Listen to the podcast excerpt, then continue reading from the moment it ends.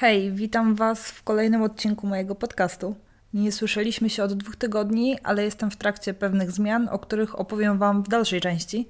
Chociaż pewnie i tak już wiecie o co chodzi, bo jestem tym tak podekscytowana, że już chyba do wszystkich napisałam i wszędzie się podlinkowałam z tym wszystkim, ale zróbmy to jak należy. Opowiem Wam w dalszej części odcinka o co chodzi. A co u Was? Wszyscy zdrowi? Spędzacie bezpiecznie ten czas?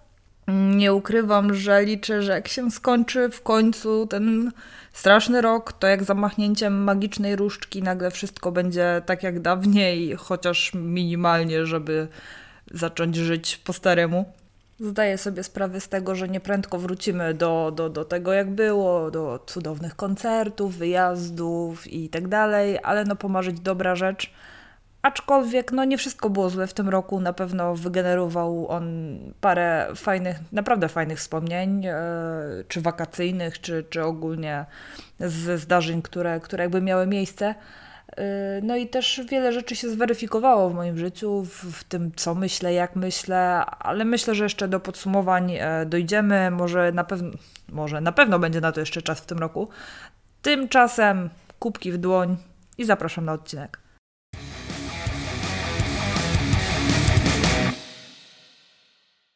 Ja przez ostatnie dwa tygodnie byłam w fazie zimowo-świątecznej buły, więc na główne menu wjechały zimowe filmy, które miele z uporem maniaka co roku i serio nic nie robi takiego klimatu podczas takich bezśnieżnych, szarych, brzydkich wieczorów niż grzane wino lub kakałko i filmy z dzieciństwa. I dla mnie taką topką jest oczywiście no, Never Ending Stories z 1984 roku, Labirynt e, z 86 roku, e, ten z Davidem Bowie, Czarnoksiężnik z Oz z 39 i Jumanji z 95 roku. I naprawdę to są filmy, to jest taki creme de la creme, kiedy ja mam ochotę się po prostu wyłączyć, poczuć się jak dziecko, odpalam sobie telewizorek i wiecie, choineczka i jest taki miły klimacik, od razu jakoś tak robi się cieplej, przyjemniej i, i, i, i tak przychodzi ta, ta taka atmosfera świąteczno-domowa. Wiecie o co mi chodzi. E, w tym klimacie mogłabym dodać jeszcze e, Tam, gdzie mieszkają dzikie stwory Spike'a Jonesa, ale to jest film z 2009 roku bodajże, albo 2008. On jest trochę zbyt już nowoczesny, już tak nie, nie wszczela się dokładnie w ten klimacik taki powrotu do wspomnień, jak się było małym bąkiem, tylko już e, jednak jest bardziej tak współcześnie, aczkolwiek bardzo polecam ten film, jest, jest to śliczna baśń. Ale od 14 grudnia na Netflixie możemy już zobaczyć nową Hildę i to jest chyba najlepsze, co sobie możemy podarować e, aktualnie przed telewizorem przy choince. Bardzo polecam. Kto nie zna, cały pierwszy sezon też jest na Netflixie, jest naprawdę fantastyczna kreskówka dla całej rodziny, bo będzie się tutaj świetnie bawił zarówno ośmiolatek, jak i osiemnastolatek i, i ktoś, kto ma więcej niż 18 lat, a do końca się z tym nie identyfikuje. Także naprawdę bardzo polecam, bo no jest świetna fabuła, jest fantastyczna kreska, świetne kolory, muzyka, wszystko jest doskonałe w tej kreskówce, także bardzo polecam i zajmie Wam to no przynajmniej więcej niż jeden wieczór, jeżeli fajnie sobie to rozłożycie, także można przez święta sobie pooglądać. Ale muzycznie za to było bardzo ciekawie w tych ostatnich dwóch tygodniach i różnorodnie, bo odbyły się dwie wyczekane premiery przeze mnie. Jedna niespodzianka i może zacznę od tej niespodzianki i była to druga już w tym roku płyta Taylor Swift, która nazywa się Evermore.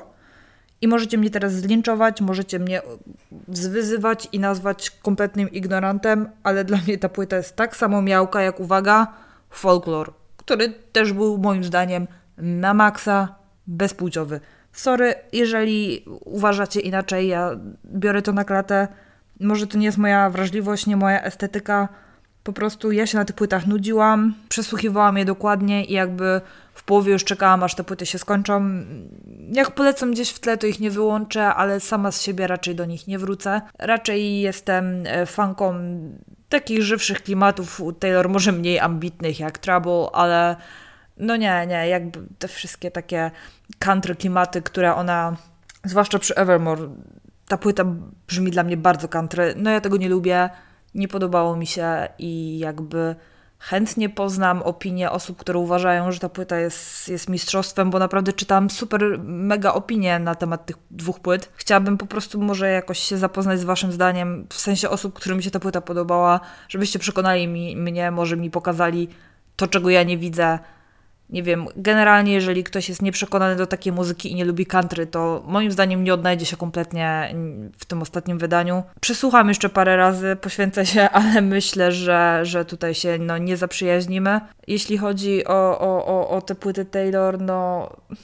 Gdzieś tam jest mi szkoda, bo yy, w ogóle mega się cieszyłam w tym roku yy, na Opener bo mieliśmy bilet na, oczywiście na The Cure, ale przy okazji mieliśmy się właśnie załapać na jej koncert i gdzieś tam się cieszyłam, że, że trochę tam potańczymy, poskaczemy, wiadomo, jaki jest klimat na tego typu festiwalu i no, na takim koncercie. I teraz jak tak patrzę to, co ona nagrywa, to myślę, że jeżeli okazałoby się, że ten sam... E, zestaw muzyków będzie na Openerze w przyszłym roku, o ile się odbędzie, to niekoniecznie chciałabym pojechać na Taylor Swift, chyba że po prostu gdzieś tam pod, przekimać pod sceną, bo naprawdę kompletnie mnie to nie ruszyło.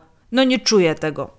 Ale za to czuję bardzo nową płytę Shona Mendeza, jak już jesteśmy w tym takim lekkim, przyjemnym klimacie i to jest pierwsza z tych premier, na które czekałam. E, początkowo e, miałam podejście do tej płyty jak do e, Love Goes Soma Smitha, bo no gdzieś tam ta, ten single do Wonder czy do Monsters z Justinem Bieberem e, no tak nie do końca mnie kupił, aczkolwiek cała płyta jest no mega perełeczką, świetnie się tego słucha, no miele ją naprawdę bardzo często, bo, bo naprawdę jest dobra i, i fajnie się tego słucha podczas, nie wiem, prowadzenia samochodu, sprzątania, czy po prostu, żeby miło gdzieś tam w tle coś grało, no bo nie oszukujmy się, Sean ma mega fajny głos i instrumentalnie ta płyta naprawdę też jest bardzo dobra. Fajnie się w ogóle jej słucha po obejrzeniu e, dokumentu na Netflixie In Wonder, gdzie zobaczymy ile pracy i w ogóle serducha ten złoty dzieciak w to wkłada, bo naprawdę jak się tak patrzy, to on od, od wielu lat, zanim jeszcze był sławny, to tam w tych swoich e, regionach, z których pochodzi, on już był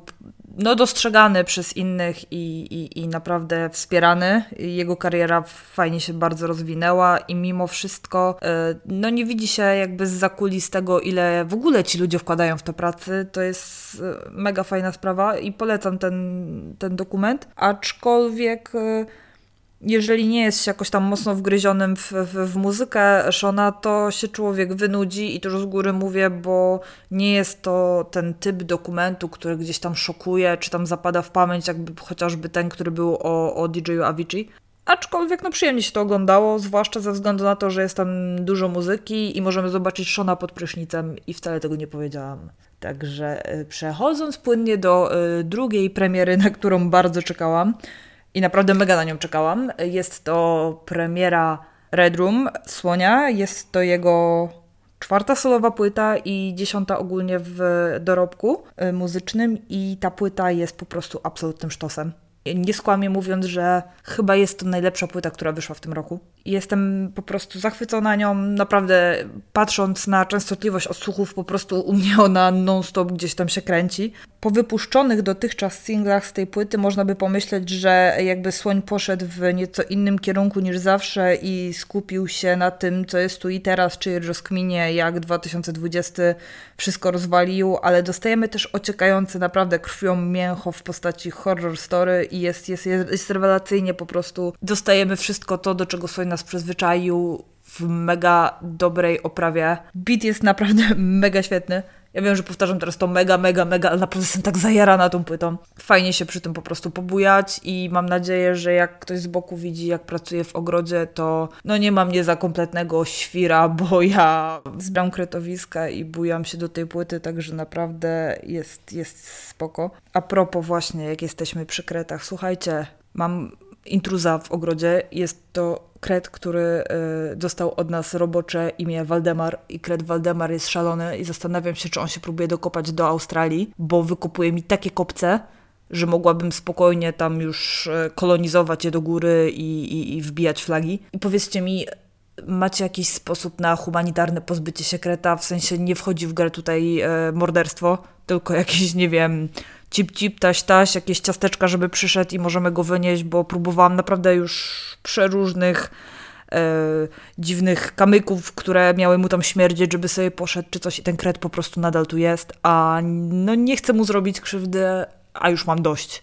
Także serio, napiszcie do mnie proszę, jeżeli wiecie jak pozbyć się kreta, bo on jest szalony, to jest szalony kret.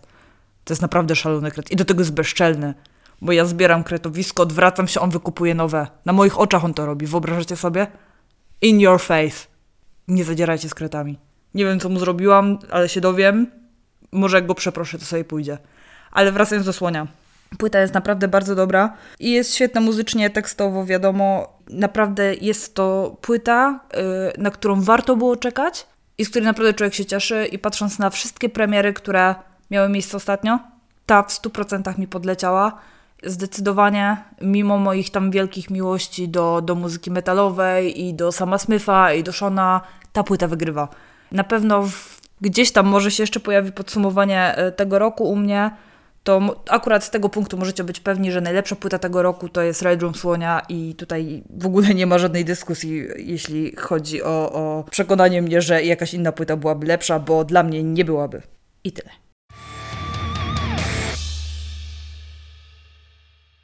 No i przechodząc do tego, o czym mówiłam e, w zapowiedzi tego odcinka, e, minione dwa tygodnie minęły mi na rozkminieniu, jak dalej z tym podcastem będzie, żeby wszystkim było dobrze. I wyszło tak, że będziemy się słyszeć co dwa tygodnie w środę wieczorem oraz znajdziecie mnie poza YouTube'em na Spotify, bo wiele osób mówiło, że, że ta forma bardziej będzie odpowiadała. E, no i oczywiście zapraszam Was wszystkich na moją stronę www.monia.pl i serio wiem, że to brzmi jak jakiś bajt, ale ogarnęłam domenę i serdecznie Was na nią zapraszam. E, oczywiście Facebook i Instagram działają nadal i linki znajdziecie w opisie filmu i oczywiście na stronie. Myślę, że usłyszymy się jeszcze w tym roku po świętach. Przygotuję dla Was to podsumowanie 2020 e, roku, czyli najlepszy film, serial, płytę, podcast i książkę tego roku.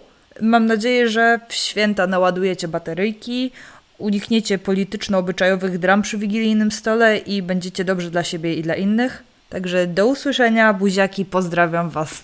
Pa!